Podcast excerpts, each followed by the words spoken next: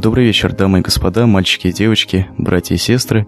В эфире «Богословские бредни» и я, ведущий сегодняшнего выпуска Швепс. А, но спешу заметить, что сегодня я не один. Со мной гость, гость из славного города Уфа, человек, называющий себя бродячий проповедник. Здравствуй. А, здравствуй, Швепс. Очень приятно. А, думаю, сегодня у нас будет не совсем такой традиционный выпуск. А, новостей, скажем так, на сегодня предусмотрено. Будет сегодня выпуск гости, гостецентричный. Вот так вот человек, называющий себя братячий проповедник, мой собеседник, занимается довольно интересной деятельностью. Автостопом, да, если я не ошибаюсь? Да, автостопом э, и вообще как бы самостоятельными путешествиями, паломничествами. То есть это зависит от э, цели путешествия. Или я просто еду посмотреть какие-то достопримечательности, либо еду с какой-то духовной целью, тогда это можно назвать уже как паломничество. Угу. А как давно ты этим начал заниматься? Ну, заниматься я начал э, в 2006 году. Вот, э, очень меня это давно интересовало. И для меня всегда было интересно, насколько это реально воплотить в жизни, то есть э, вот где-то это было далеко, да, что вот есть такие самостоятельные путешественники, которые ездят по всему миру, и я с детства мечтал о каких-то вот таких путешествиях, а, достаточно экстремальных, и тут э, все-таки решился я таким необычным образом. В первый раз я поехал автостопом из Белгорода в Москву. Это примерно 700 километров. Причем у меня э, такой цивильный был прикид, да, такая модная куртка и барсетка в руки. То есть абсолютно такой нетрадиционный автостопный вид. Но я решился поехать. Э, думаю, если я сейчас не поеду, я, наверное, только всю жизнь так и буду мечтать. И так никогда не смогу осуществить свою давнишнюю мечту. Вот. Ну а и это благопол... как это вот, а? Э, ну как по общепринятому мнению, то есть человек встает на дорогу и начинает голосовать, ловить машину, вот так вот, да? Выходишь так просто на трассу и начинаешь стопить ну, машину, да, то есть... Ага. Э... Интересно, и что, я вот почему-то мне всегда казалось, что это нечто из области очень далекого от меня, чтобы из страны в страну, например, совершить путешествие автостопом, не используя особо так вот средства общественного транспорта. Вот. Неужели так действительно возможно? То есть именно вот практически без всего, без, э, ну, с узелком за спиной, э, и просто голосую, ловя машины. Ты действительно так и путешествуешь? Да, ты знаешь, э, когда-то для меня это тоже казалось каким-то недосягаемым и что-то чем-то запредельным. Ну, во-первых, насчет какой-то котомки за плечами. Меня э, современный такой очень удобный рюкзак на 75 литров, то есть есть спальный мешок тоже современный такой, удобный. Э, экипирован я по полной программе, то есть все, что нужно для путешествий у меня э, есть. Поэтому никаких проблем с экипировкой не возникает. Да, просто берешь, идешь на трассу, то есть с опытом это все как бы уже само собой на автомате происходит. Э, поэтому вот для меня сейчас нет, например, проблемы вот сесть там из Уфы и поехать в Москву автостопом где-то ну, максимум, чем за, сут, за сутки, а чаще и быстрее я добираюсь вот быстрее поезда до Москвы. То есть вот езжу когда по каким-то делам вот в Москву, я, мне вот интереснее поехать автостопом, чем на поезде это, наверное, даже с другой стороны, стороны полезней. Новый, ну, с новыми людьми, наверное, знакомишься, нового чего много узнаешь. Конечно, конечно. Я вот э, говорю, жалко, что я раньше не занимался подкастингом, хотя мысли были об этом, но э, вот как-то руки не доходили до записывания подкастов.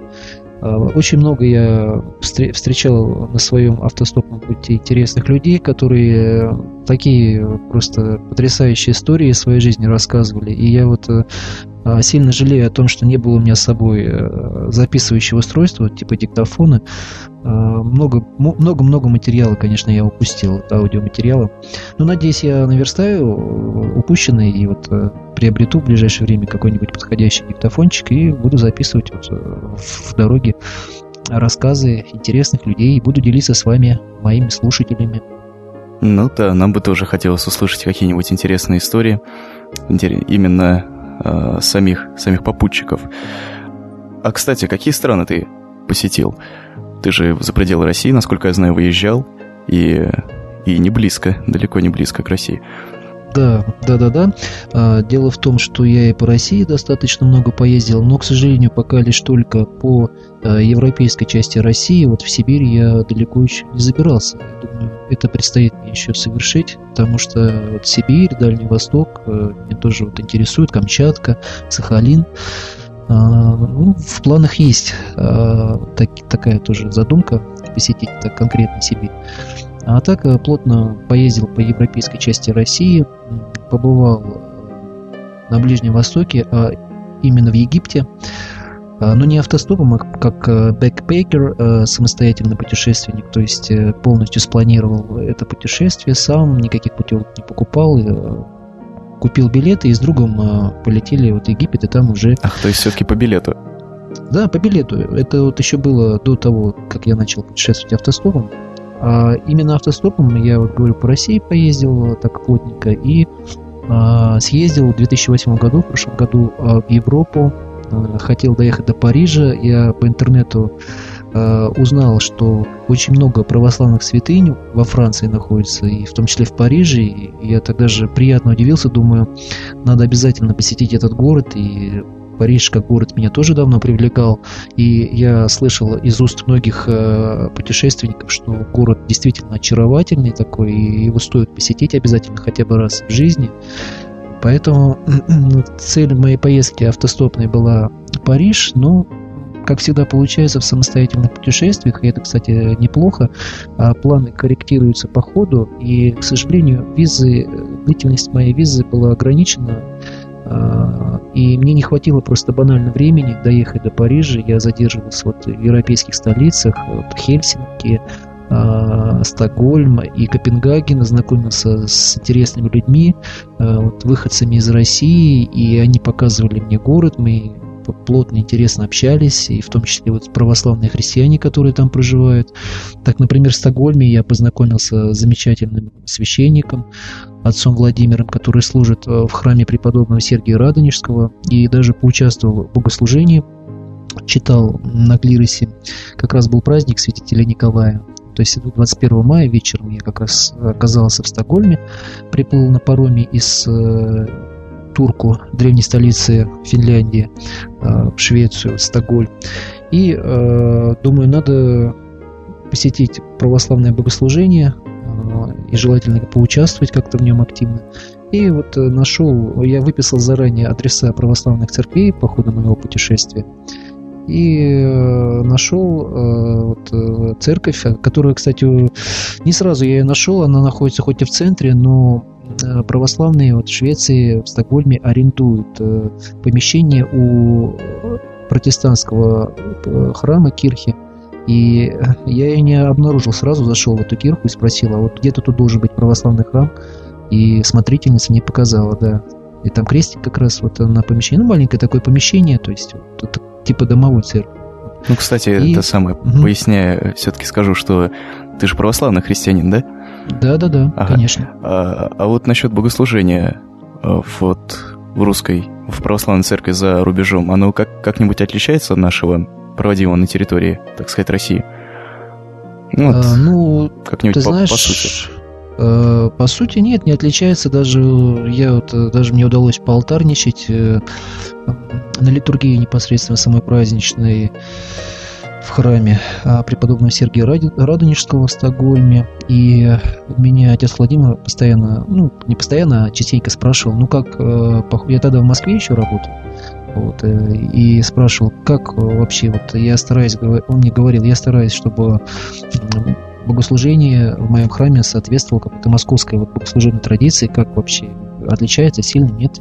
Я говорю, да нет, так же, как, в принципе, в России служите, в Москве. То есть я особо говорю, разницы я не заметил. Все нормально. Мне даже потом как-то неудобно было. Он э, так неожиданно меня после литургии э, прям на клиросе представил там прихожанам, говорит, вот, э, значит, паломник едет там в Париж, и сейчас он нам расскажет за чаепитием что-нибудь там, православную тему. Он так даже не предупредил меня. Ну, мы так э, чудесно пообщались с прихожанами храма. Вот, дружный приход такой, ну, все-таки и батюшка такой хороший, очень общительный, добрый. И мне очень прям понравилась, очень душевная, теплая атмосфера, очень как-то хорошо меня приняли, приняли, так и поучаствовал в богослужении тоже. хорошая служба была. А в англоязычных храмах не бывал? Нет, в, англо... Нет, в англоязычных я не бывал. Бывал в протестантских. Ну, просто как э, смотрел какое там служение. То есть сам, конечно, не участвовал. Просто было интересно и архитектура, и как вот э, богослужение построено.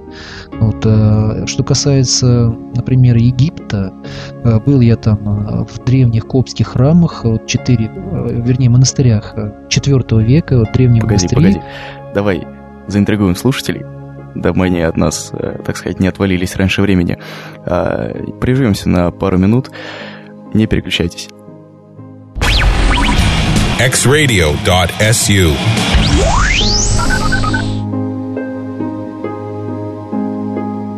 И снова здравствуйте. Мы продолжаем наши сегодняшние богословские бредни с очень интересным гостем, э, человек, называющий себя бродячий проповедник, путешествие, э, профессиональный путешественник автостопом, мы начали говорить о Египте, о Египте и о коптах.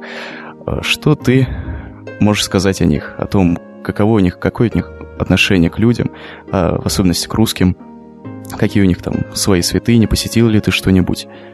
Да, ты знаешь, мне очень понравились копты, вот, э, прежде всего как люди, к сожалению, они находятся в довольно-таки э, притесненном состоянии, потому что Египет номинально страна э, мусульманская, э, копты они христиане, и примерно процентное соотношение, если я не ошибаюсь, к общему количеству населения египетскому, там 80 миллионов, по-моему, общее население, и из них где-то, наверное, 5-10%, но 10, наверное, я уже преувеличиваю, но 5% точно от этого населения это копты. И как-то вроде формально э, египетская власть их не притесняет, но на практике зачастую очень много происходит каких-то вот эксцессов на, именно на религиозной почве, и поэтому они живут достаточно сплоченно, и я убедился в этом, а, когда вот и был в том числе в Каире, то есть я там познакомился с девушкой копт, э, копткой, или как правильно, коптянкой, копткой, наверное. Вот, и э, тоже мы беседовали с ней на эти темы. Очень такая открытая, добрая девушка, вот, сказала я, православный христианин из России. Познакомились мы с ней, кстати, в, центре Каира, там есть э, такое, такое историческое место, христианский квартал, где вот э, католические храмы и в том числе древние православные храмы и коптские храмы, то есть все в одном месте находится. Вот. Э, есть такая там церковь, hanging church по-английски, э, подвешенная церковь, она как бы так на каких-то таких столбах, что ли, находится, как в таком, что ли, полуподвешенном состоянии, но такое впечатление складывается. Вот. Это коптская, да? И да, коптская церковь. И вообще у коптов э, такая необычная архитектура, то есть они сохранили какой-то вот этот старинный стиль, и когда попадаешь э, вот, в монастыри коптские, храмы, действительно необычно, особенно для русского православного человека, потому что у нас совсем другой архитектурный стиль.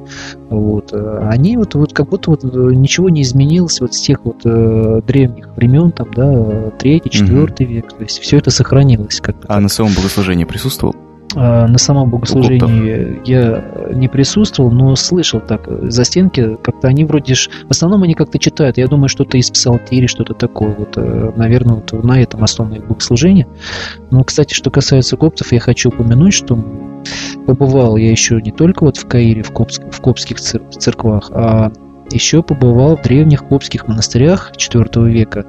И они находятся, вот, э, если вот православные слушатели читали вот такие книги, наверняка как пролог, и там часто упоминается такая нитрийская пустынь, э, э, пустыня знаменитая, где подвязалось очень много египетских монахов, подвижников, и как раз вот даже городок сейчас современный в воде Аль-Натрун, то есть Натрун, Нитрия, Натрун, да, такое созвучие, вот на слух какой-то ощущается. Вот ближайший городок, как это пустыня, это действительно пустыня, и она до сих пор является пустыней. Вот, мы с другом доехали вот из Каира на автобусе до этого городка, а там пришлось нам нанимать уже э, дополнительно машину. Кстати, в дороге познакомились тоже с молодыми паломниками, ребятами-коптами. Вот, э, очень хорошие ребята, тоже открытые такие. очень, вообще очень мне, очень мне понравились копты, вот как люди. И они э, во многом нам помогли и, э, то есть, сориентировали, как что, как, как дальше другие монастыри посетить. Мы все это успели э, прокрутить за один день эту поездку. То есть с утра вот мы поехали э, в Нитрийскую пустыню. И вот первый монастырь я Эльбарамус, по-моему, если память меня не подводит, он называется. Uh, удивительно то, что в пустыне, да, там очень жарко, солнечно и uh, непривычные для, взг- для взгляда это солнечные батареи, которые стоят огромные такие вот около стен монастыря, то есть э, подпи- энергетическая подпитка монастыря идет именно от солнечных батарей, ну, грех не воспользоваться солнечной энергией в пустыне. Да, ну что ж, правильно, да? Да. И вот э, первая, значит, э, моя встреча именно с копскими монахами, это э, ребята подвели э, э копты к монаху там какому-то и ну, представили на арабском языке, то есть что-то по-своему, я его не знаю, этот язык. И э, он для нас, специально двоих, абсолютно бесплатно провел экскурсию, но на английском языке. Английский я достаточно неплохо знаю. Вот, и на английском языке, и мы с ним какие-то богословские вопросы затрагивали. Очень это все было в корректной, вежливой форме. А, то есть, э, и вообще вот у них э, изнутри мы посмотрели вот, э, вот архитектуру тоже вот в церкви, в церкви внутри Копской. А, там, например, у них нету царских врат, как у нас в России, вот в православных храмах. У них просто вот завеса, это что вот катапитас называется завеса, да? Вот у них просто завеса без царских врат. Много, много интересного он рассказал, конечно. Снимаешь обувь э, обязательно, там ковры везде по восточной традиции. При входе в храм? Да, снимаешь обувь и босиком, ну, в носках там босиком э, по коврам идешь, да. И какие-то древние фрески, кстати, если будет интересно слушателям, я вот, э, если Швепс не против, э, дам ему дам э, ссылочки тебе на альбомы, где как раз вот есть эти фотографии с древними фресками из этих монастырей и самих этих монастырей. То есть, ну, конечно, само собой. Чтобы слушать Эти ссылочки мы разместим на основном нашем сайте tn.arpod.ru и в приложении к этой передаче, которую вы сможете, можете послушать в подкасте, и будут эти самые ссылки, дабы как-то приправить наш, может быть, местами слегка сухой разговор вот этими самыми фотографиями, которые я, кстати, посмотрел э, заблаговременно и, можно сказать, порадовался. Порадовался за тебя. Каково... Вот, ты был в русских монастырях, да? Ты был в Копском монастыре. Есть ли разница между вот этой сам, самой монашеской, монастырской практикой, так скажем, а, отношение к самим монахам, а, вот, э, вот эта вот проблема начальства над ними, игуменства, вот послушание, вот как вот все именно вот эта внутримонашеская жизнь отличается? Не отношение к тебе, а именно а, их жизнь, если ты ее, конечно, смог прочувствовать. Да, ты знаешь, я все-таки смог, считаю, прочувствовать, потому что, не знаю, я как-то эти вещи хорошо, что ли, просекаю потому что вот я был во многих русских монастырях, и, к сожалению, часто видишь э, такую неприглядную картину, да, что я начальник и дурак, да, то есть вот какую-то такую строгую иерархичность, э, доходящую порой до абсурда. Ну, не во всех, конечно, я не могу говорить про все э, монастыри, но достаточно во многих.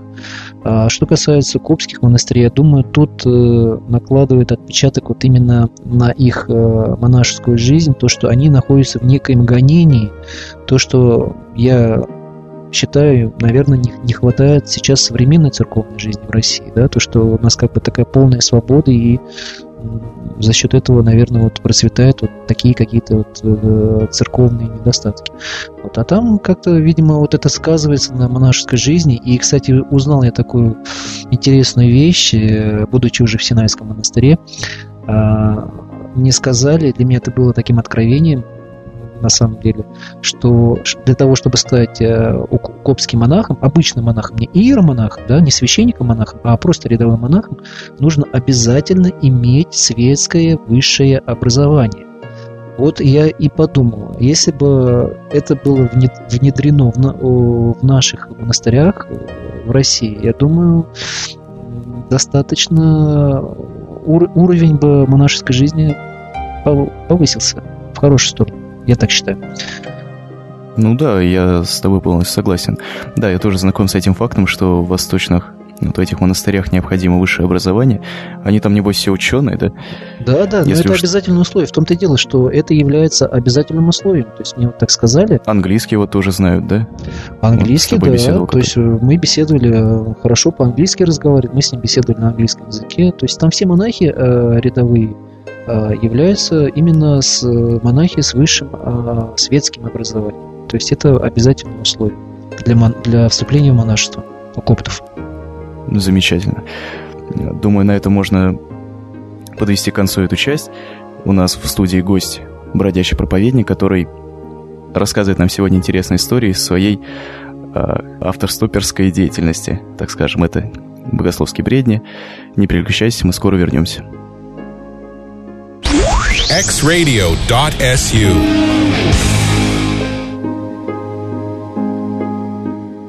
Мы снова в студии, это «Богословские бредни».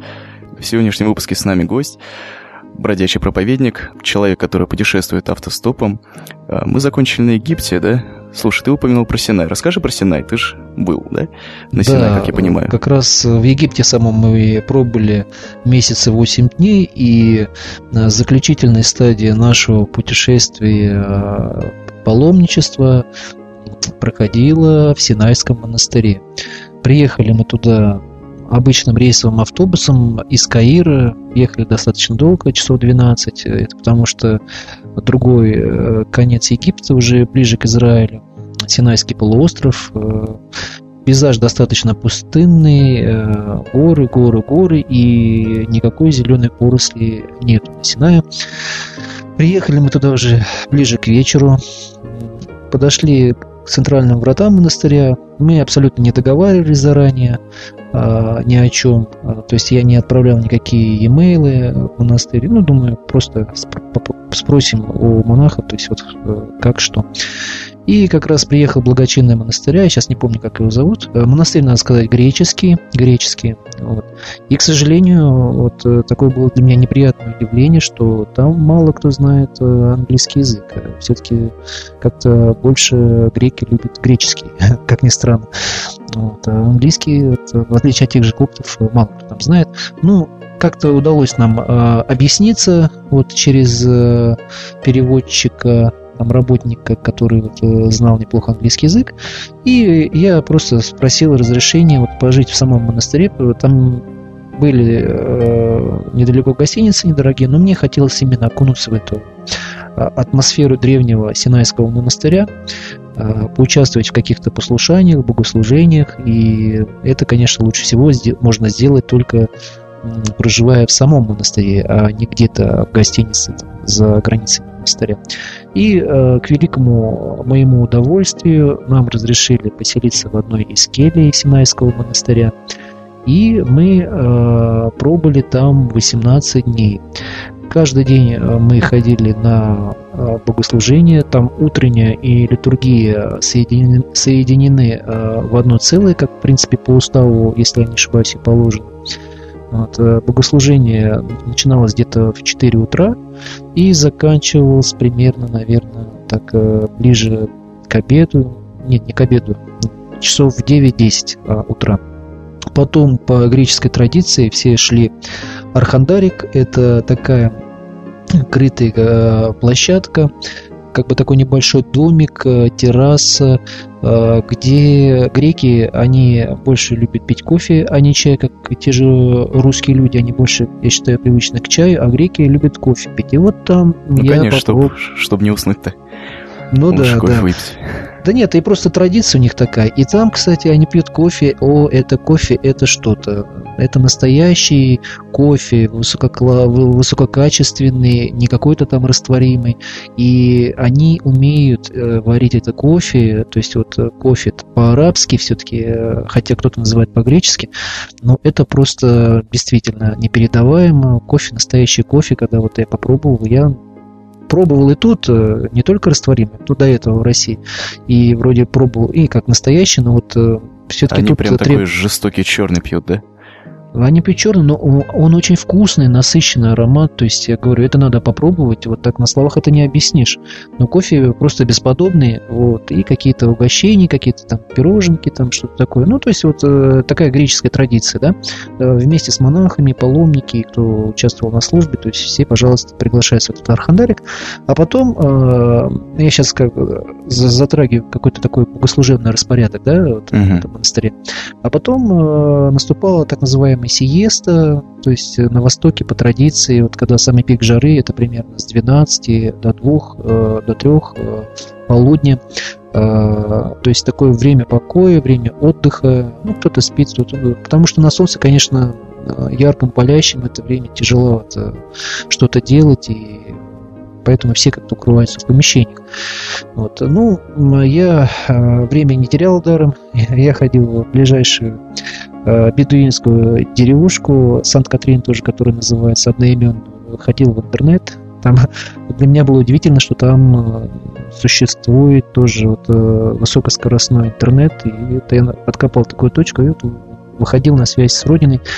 Вот, а другие какие-то дни мы вот э, с моим другом, с кем мы путешествовали, паломничали по Египту, а, ходили по горам, а, вот, а, нам доверили, например, вот, ключи от скита Иоанна Лествичника, знаменитого подвижника преподобный Иоанн Лествичник, э, который был, кстати, игуменом Синайской горы, то есть настоятелем этого монастыря в VI веке от Рождества Христова. И э, мы были в его пещерке, достаточно такая небольшая пещерка, где он подвязался. А, вообще надо сказать, что Синай – это святое место, десятки тысяч христианских подвижников, монахов, э, они подвязались в этом месте, и это чувствуется, вот это, то, что место действительно намоленное, и ну, действительно чувствуется, что это большая святыня.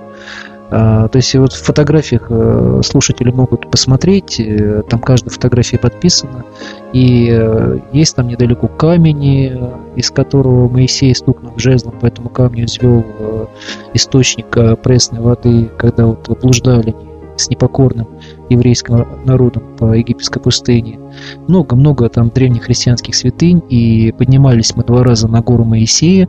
Вот один раз мы поднимались, это как раз был праздник, э, День сошествия Святаго Духа, была э, греческая литургия, там на вершине горы Моисея находится древняя византийская базилика, то есть церковь да, в византийском стиле – не как у нас э, там купола маковкой, а ну, обычно такая крыша, да, а, остроконечная, такая треугольная. Mm-hmm. И мы участвовали в этом богослужении, э, молились и потом встречали уже в ночном богослужении встречали восход, э, очень красивые, потрясающее зрелище, когда все горы и так имеют красноватый оттенок, а тут в лучах а, восходящего солнца они становятся насыщенно красными, и это действительно поразительно, поразительное зрелище.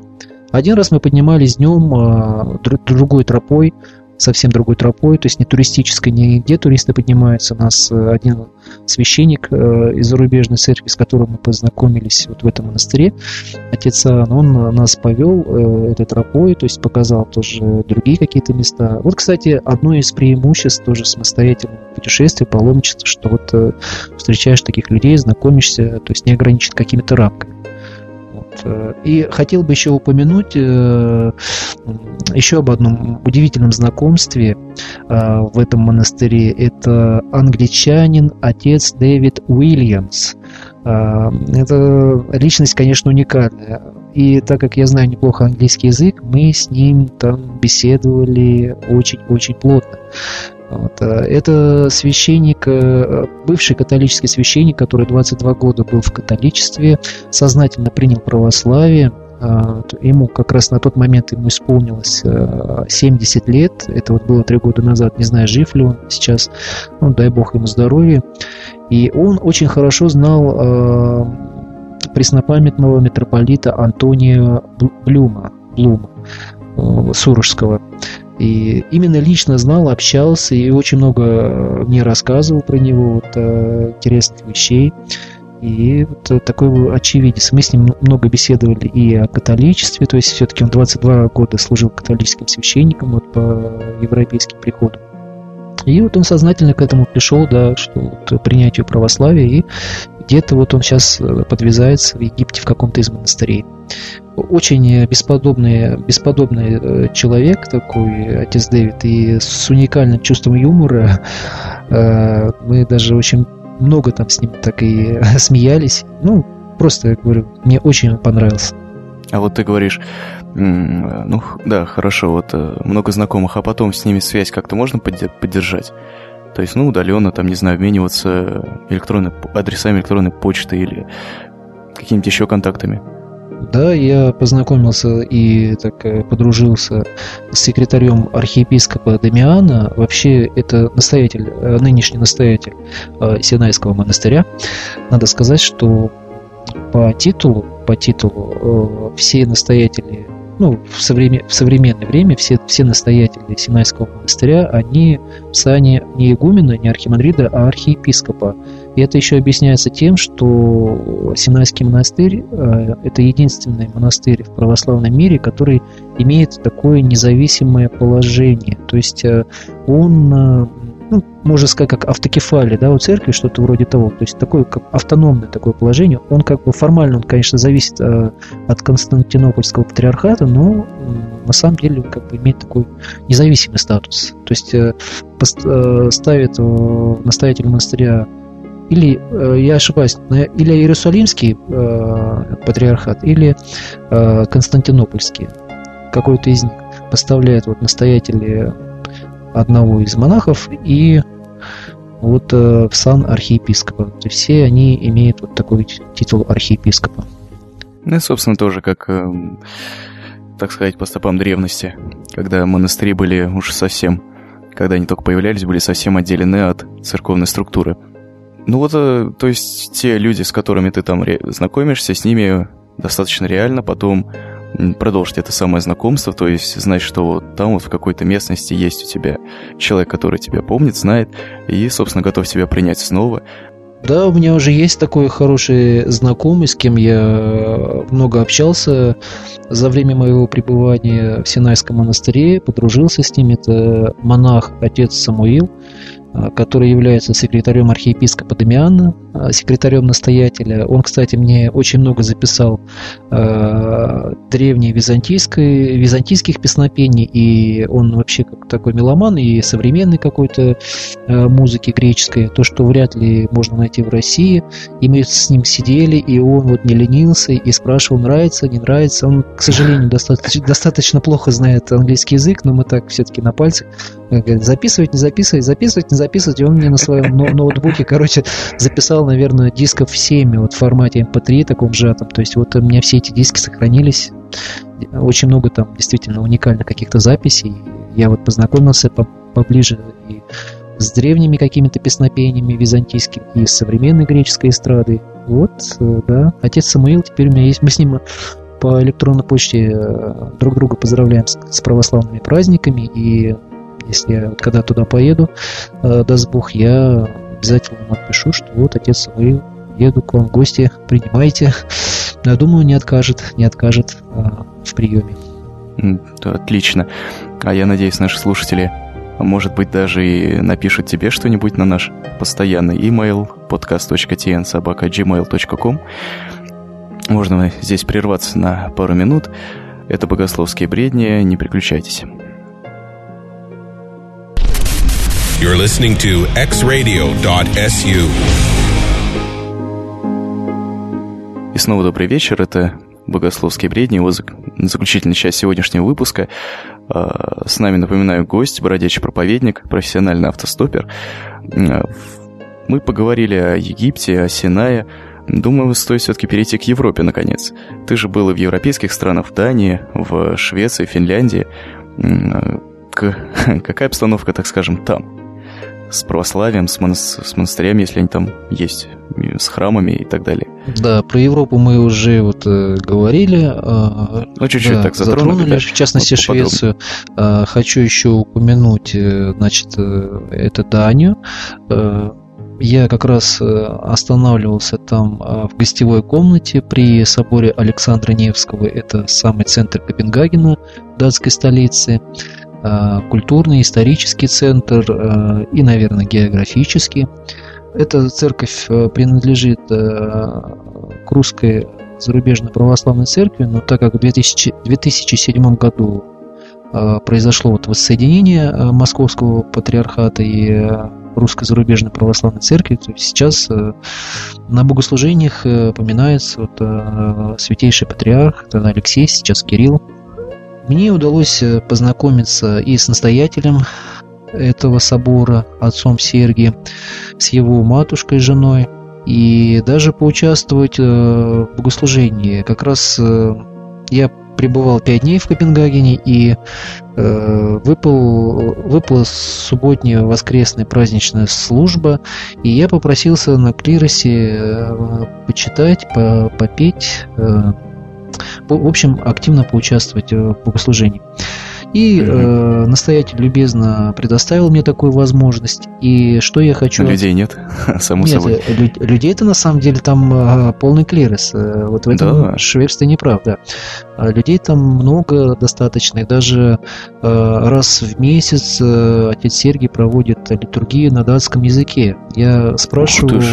Да, uh-huh. именно на датском. Я спрашивал у него э, насчет этого, насчет датчан вообще, как они к религии относятся. Надо сказать, что вот э, в Скандинавии номинально это все страны протестантские, но это также вот э, номинально, то есть как вот в России, да, э, процентов 80, а то и 90 населения причисляет себя к право- православным. Uh-huh. Но зачастую священникам два раза в жизни многих из них э, приходится видеть. Да? Первый раз это на крещении, а второй раз на отпевании, и все. Ну да. И, и ага. наверное, такая же ситуация вот э, с, происходит, такая же ситуация в скандинавских странах, то есть номинально все протестанты, но по сути как бы всем все достаточно по барабану, и как мало кто ходит вот, э, в кирхи протестантские. Вот. А русскоязычных прихожан много? А, да, да, а, достаточно много, вот как и в Швеции, как и в Дании, и я с ними тоже познакомился, мы даже с ними пошли гулять по, по прошу прощения, по Копенгагену, слово такое бусурманское, заморское, что язык сломаешь, поэтому как раз мы поднимались э, там по соседству с собором Александра Невского. Кстати, надо упомянуть э, немножко исторический факт такой, что этот собор был построен на пожертвование э, матери Николая II, вот, э, святого царственного мученика, э, императрицы Марии Федоровны, которая, в свою очередь, была женой императора Александра III. И этот собор был вот построен на, на ее пожертвованные деньги. И после того, как она умерла, она в эмиграцию ехала в связи с революцией 17 года а, вернулась на свою родину в Дании. Она была принцессой датской до того, как вступила в династический брак э, с императором Александром III.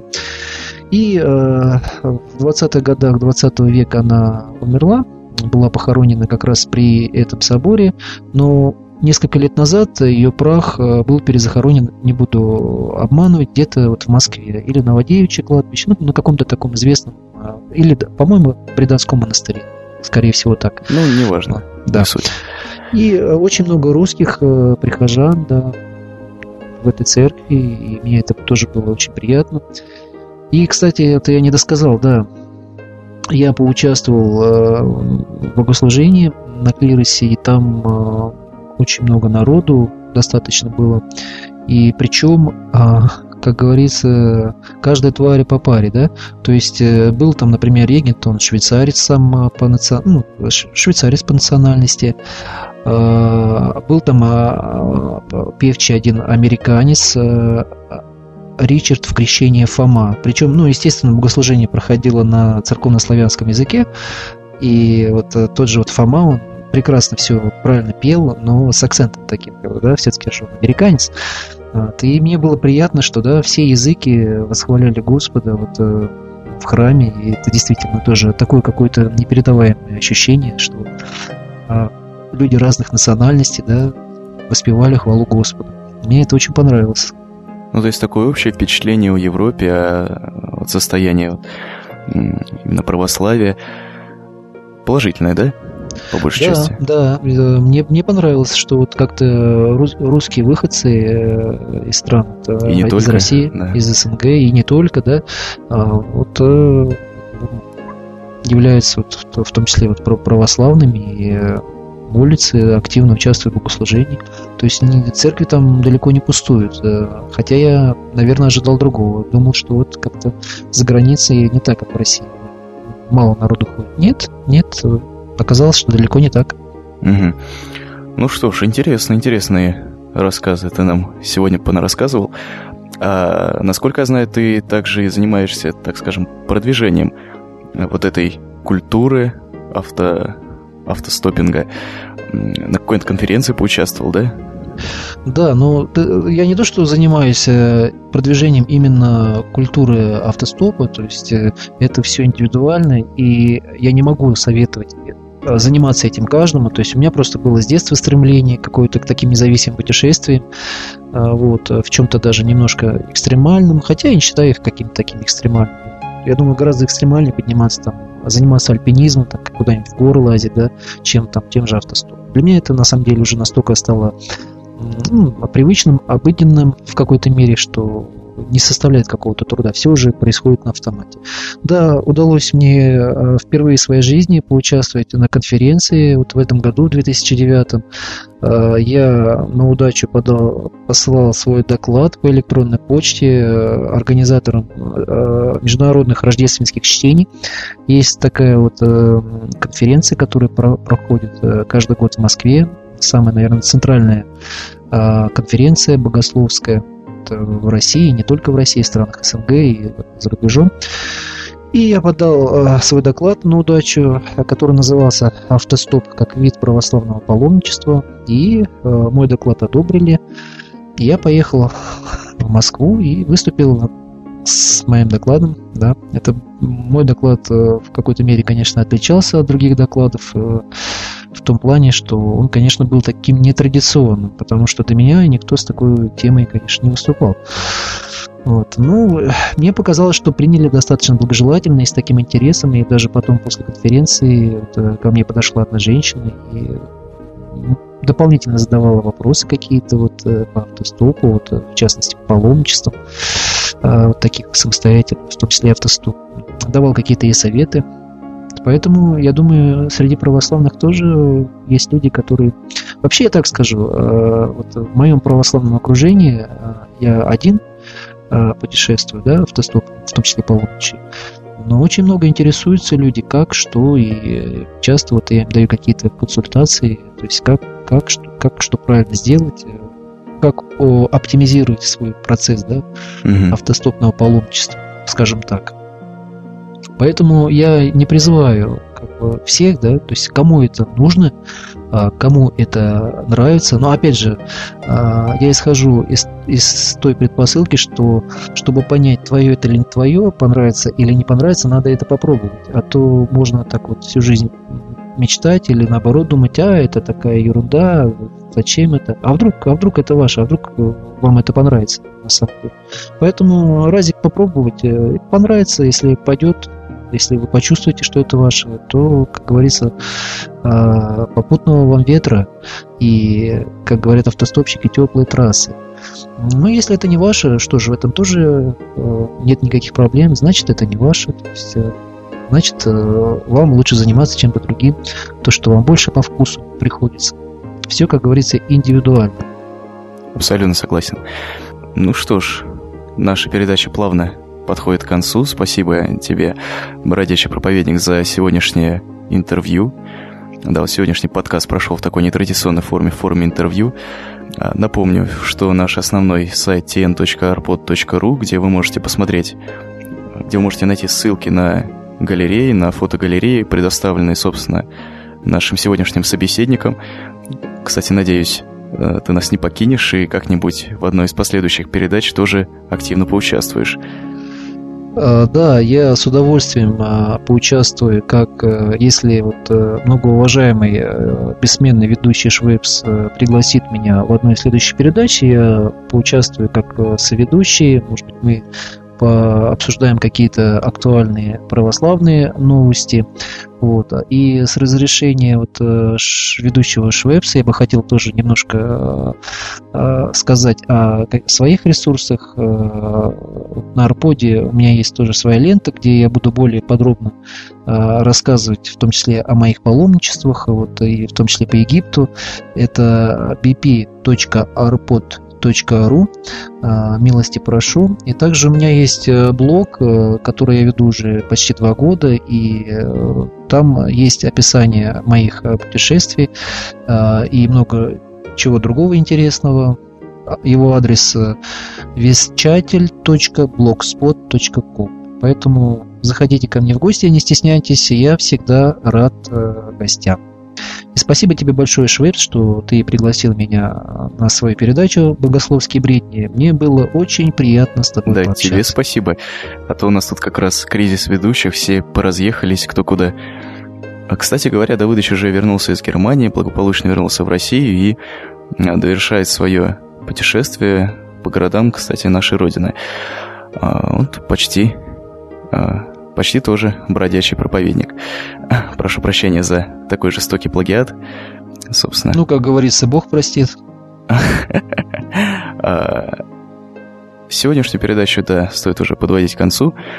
Все ссылки, которые перечислил наш уважаемый собеседник, вы можете найти на tn.arpod.ru. А, да, наконец, через богословский бред начал кто-то кто пиариться. А сегодня с вами были бродячий проповедник, наш многоуважаемый гость. И э, многоуважаемый бессменно ведущий богословских бредней э, Швепс. Не переключайтесь, э, очень интересная передача. Всем рекомендую. Ага, ну переключаться уже и некуда. Передача заканчивается. Все, до следующей недели услышимся. Всего доброго. You're listening to xradio.su.